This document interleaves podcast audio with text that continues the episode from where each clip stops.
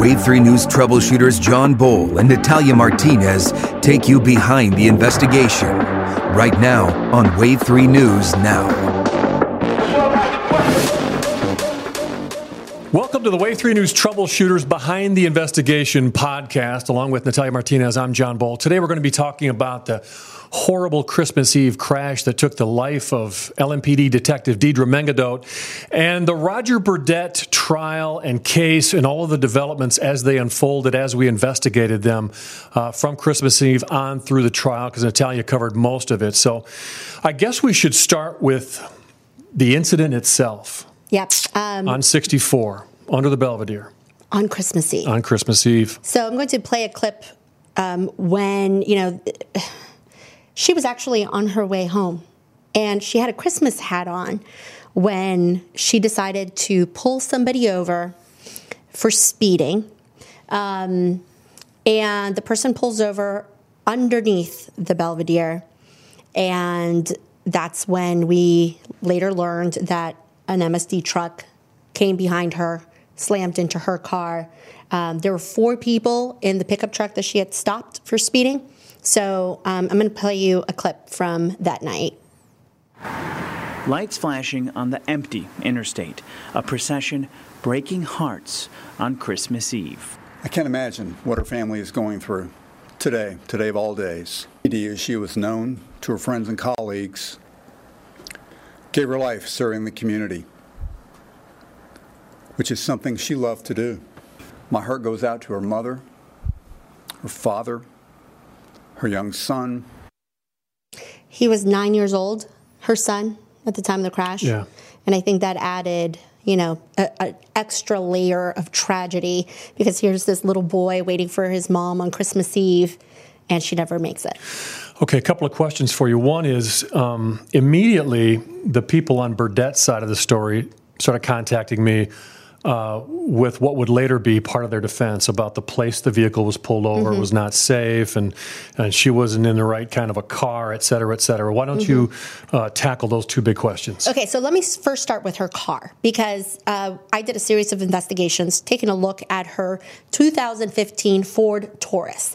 This is the same kind of vehicle that you and I would drive if we went to a Ford dealership and bought this car.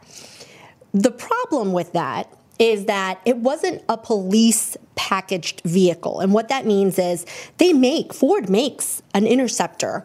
Um, Dodge also makes a same type of vehicle um, where they have added safety measures because police have to chase people and pull people over and all of these other things. Her car had none of that. So, that police packaged vehicle, one of the main things that jumped out at us when I first started looking at the story was that it has a reinforced trunk to where, and, and the advertisements say that it could withstand a 75 mile per hour impact. Now, that is crucial. Of course, we don't know if she would have survived or not, but I can tell you that the reason why her car caught on fire so quickly was because the back seats squat like just scrunched forward and the gas tank ruptured. Um, so, so yeah, in her car, you know, it didn't have the it, it's not a marked police car you know she had just small lights in the back of the car and you're right people called us especially a lot of drivers truck drivers and said you know where that area was it's dark it has a curve it's hard to see and it was an awkward spot where her car, you know, ended up stopping at. You know, one of the things that detail about the gas tank rupturing mm-hmm. and able to withstand impact, one of the things that reminded me of was back in 1989, the Carrollton bus crash, mm-hmm. uh, worst drunk driving crash in U.S. history. Uh, 27 people died, 24 of them children. I covered that trial, six week long trial, and, and one of the most interesting facts about that crash was that they were able to testify to the fact that the state medical examiner was that Nobody died in that bus crash from the impact of the collision. It was mm-hmm. 55 mile an hour, two vehicles hitting head on. The worst injury sustained in the Carrollton bus crash was one broken leg. Mm. Everybody who died died because of the ruptured gas tank. Mm-hmm. It was an older model gas tank that needed to have been replaced, and it wasn't. And so that gave the defense some fodder to say, hey, you know, mm-hmm. this faulty gas tank is what really caused the problem. And, you know, that, that, did factor into the jury's decision, too. Yeah. I mean, she was really injured. She had contusions on her head, um, she had broken her back, um, she had a ruptured spleen. But no one could get to her because of the flames. Um, you know, there were other. There's another individual that was part of the trial that said he tried he he tried to approach her vehicle but the flames were already knee high right. And there was just no getting to her. Right.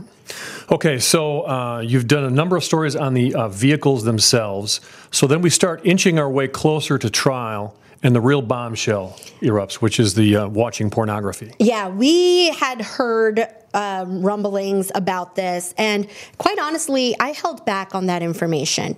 And uh, in retrospect, in retrospect, I probably should have reported it uh, a lot sooner than I did. Um, but you know, I'd rather wait and be right than you know, jump the gun and report something, especially as impactful, especially as big as that was. Yeah. Right, and. Um, I didn't doubt that that was going to be part of the trial, but what I was concerned about was a crucial question, and that is was he watching that pornographic video at the time of impact?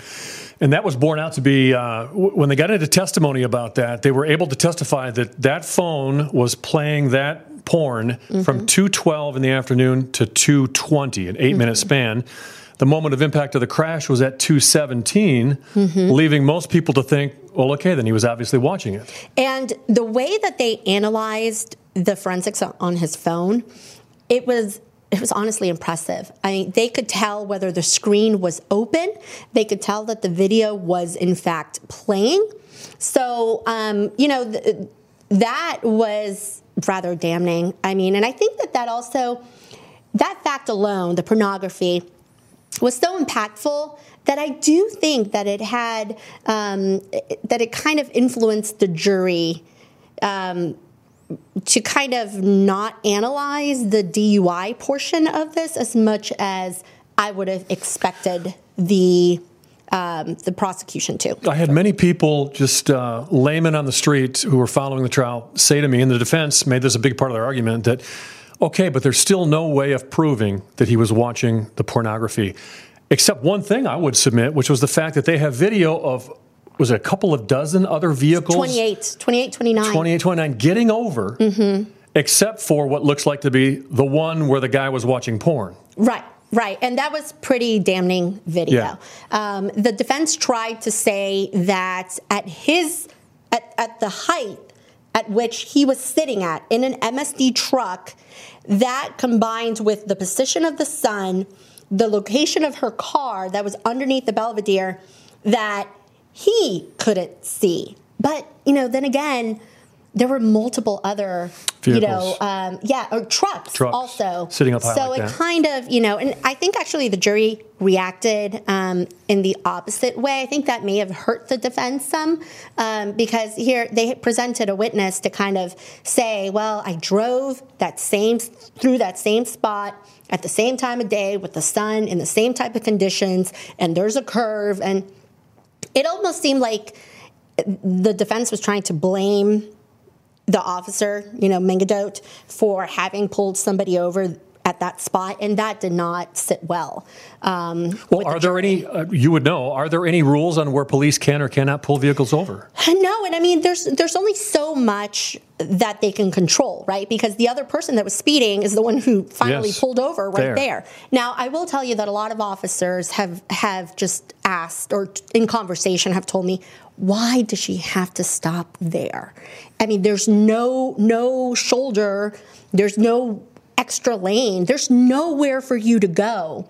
Um, but you know, that's where that person stopped. Right. Okay, let's talk about the issue of impairment then. Um, okay. Lots made of the impairment issue. And uh, we really don't know how much weight the jury gave it, but the defense in their closing said there's no evidence that this man was impaired at the time of the crash, right? Yes, that was part of the defense's argument. And to be honest, I did not think that the prosecution proved their case in terms of a home run when it came to the DUI. And here's why. LMPD shows up to the scene to investigate the crash, which is normal because whenever there's an officer involved incident, PIU, their public integrity unit, handles the case, and they sent um, a, tr- a impairment, an officer with specialized impairment training because they did not think that he was drunk. There was no evidence of him um, having, you know, drank while driving. Um, but they did think that there was something off. So this officer uh, shows up to the scene, not wearing a uniform because he was called in. Remember, it's, it's Christmas Eve. He's not wearing a uniform. He doesn't have a body camera. So he's conducting um, a sobriety test without a body camera. There's no video of this. Except for the media. Except for a couple the of couple video. of TV cameras were rolling. And I mean, you couldn't have another officer stand there with you. This is probably one of the biggest cases that you're going to work. And the only video that existed was that of the media. Right. So that's one problem. Second problem, they didn't draw his blood until three hours after. Okay. After. So, you know, when you're when you're suspected of being under the influence, wouldn't you think you want to take that evidence right away? And what did the blood test show? I'm going to play you a clip from the defense. Here's an expert. Thi- And by the way, this is the prosecution's witness, okay? This is in the defense. Hear what he says. Because there's only seven aminoclonazepam and not clonazepam, uh, I can say with medical certainty that the drug was taken about a day or so before and none since then. The hydrocodone, I have no idea when it was taken. So there he says there's only basically residual evidence of clonazepam, one, one medication. And then he says the hydrocodone, I don't even know when he would have taken it. But the prosecution's own witness is saying he, you know, he testified that he must have taken those drugs the day before Right. because there wasn't a, a lot of those medications left. Matter of fact, you know, as far as the clonazepam, he says there were only amino traces of it. So the actual drug had already been gone, had already gone through a system. Roger Burdette was called in on Christmas Eve too, right? Um, no, I, I think that he didn't intend to work those days because there was some speculation that he had hurt his back. Uh, what I did find out, though, is that he has to get, or he had to get, a medical certification in order to keep his commercial driver's license every two years. And that's because he's hard of hearing. So, um, because of that, there was a period in time where he went two weeks without that recertification, and you know what he did? He called in. He did work. Um, so as far as the DUI goes, you know, they had accused him of taking these two narcotics, these two pills. Um, they said that. Um, actually, here I'm going to play you a clip from the officer who says um, he kind of describes what it is that he saw in Burdette when he conducted the field sobriety test. had reason to believe that he had taken some sort of a narcotic analgesic based on the constriction of the pupils and his um, his demeanor at the scene of being extremely nonchalant and relaxed. I saw no emotion from him the entire time. Foot close to the ground, not six inches off the ground as he was instructed. I don't mean to get upset, but it brings back bad memories. Uh, because he had um, stated, he had his hands in his head, and he said, um, I see what, what's going on. He goes, um, there's a body in the car. Uh, there's a police officer in the car. And then for me, to answer your question, as I approached the vehicle, it changed the dynamic of the situation for me. It wasn't just a car on fire. Okay, so we heard two things there. We heard the officer saying that his pupils um, were constricted, and then we heard him say that during the field sobriety test, Burdette kept touching his foot on the ground and not following the instructions. If I would have been his defense, one, he also went through an impact, which you know could have influenced the way that he was walking, um, and then two, when this officer is relaying the information and demonstrating how Burdette touched his foot, he lost his balance as well while he was demonstrating this. So, um, and then a lot, uh, you know, a lot of his testimony was also that Burdette showed no emotion. He showed no emotion because he was high on these narcotics, which, you know, I mean, one of them is akin to Zoloft, basically, and it's anti anxiety medication. It kind of, you know, chills you out. Um, but you heard that second person there, the second voice, was a driver who was kind of involved in the crash. And he said that he saw Burdette walking with his hands on his head um, pacing. So, you know, is that emotion? Is that not emotion? I don't know. But I'm going to play you Burdette's own words. Um, we got this body camera video exclusively. Um, we had it exclusively for a while. And it is from the first officer on scene, and it's the first time that somebody makes contact with Burdette. And we're going to hear what he tells the officer at that time.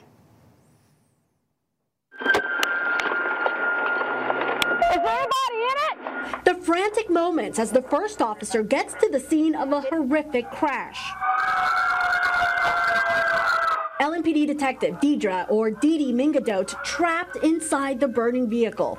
This new exclusive video shows the moment when the MSD driver who hit her learns she was dead. Yeah, I've seen that. And where? In that vehicle. Yes, the police officer. Oh my God, she's dead then, right? Um, I got traffic units coming out. They're going to have to handle the investigation. Uh, did you did you see a female in the car? They to- somebody told me, and when I looked up, What he was looking at, the court documents say, was porn from 2:12 p.m. through the time of impact at 2:17. He didn't log off the porn until 2:20, three minutes after the crash. Here's a look at this other exclusive video. Mengedoht's car is in the right lane pulling over a truck. More than a dozen other vehicles move around to the left lane. But here is Burdette's truck, never swerving or stopping before slamming into her car despite what he tells the officer. What happened? Do you know what happened? I come down the center lane, well, I was in the slow lane, I'm sorry. Mm-hmm. And I started to switch over. I'll take care of it. And last thing I know, I, I'm not even sure I hit the car first, but I think I did. Detective Mengedoht was 32, leaving behind a nine year old son and dying on Christmas Eve. The pain of her family. I gotta go. I gotta. Yeah, take care of some stuff. And the officers who called her a friend. So that right there is, um, you know, Burdette's own words, and the jury, you know, there were they found him guilty on all charges. And without much hesitation, one of the faster returning of a verdicts I've seen in a while. Yeah, just a couple of hours. Yeah, I, I know. In the in the Carrollton bus crash case, for instance, the jury was so confused they ended up in the end giving more years to Larry Mahoney for the people he injured than the people he killed. They were clearly confused at all the nuances, but Mm. not so in this case. No, not so. Um, they did convict him of wanton murder, meaning he knew it was wrong what he was doing, but he did it anyway.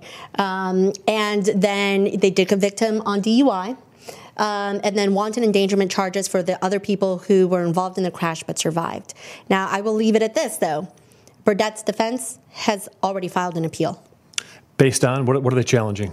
Uh, they said that he didn't receive a fair trial, um, and so we'll see if that's going to stick. Okay. All right, very good.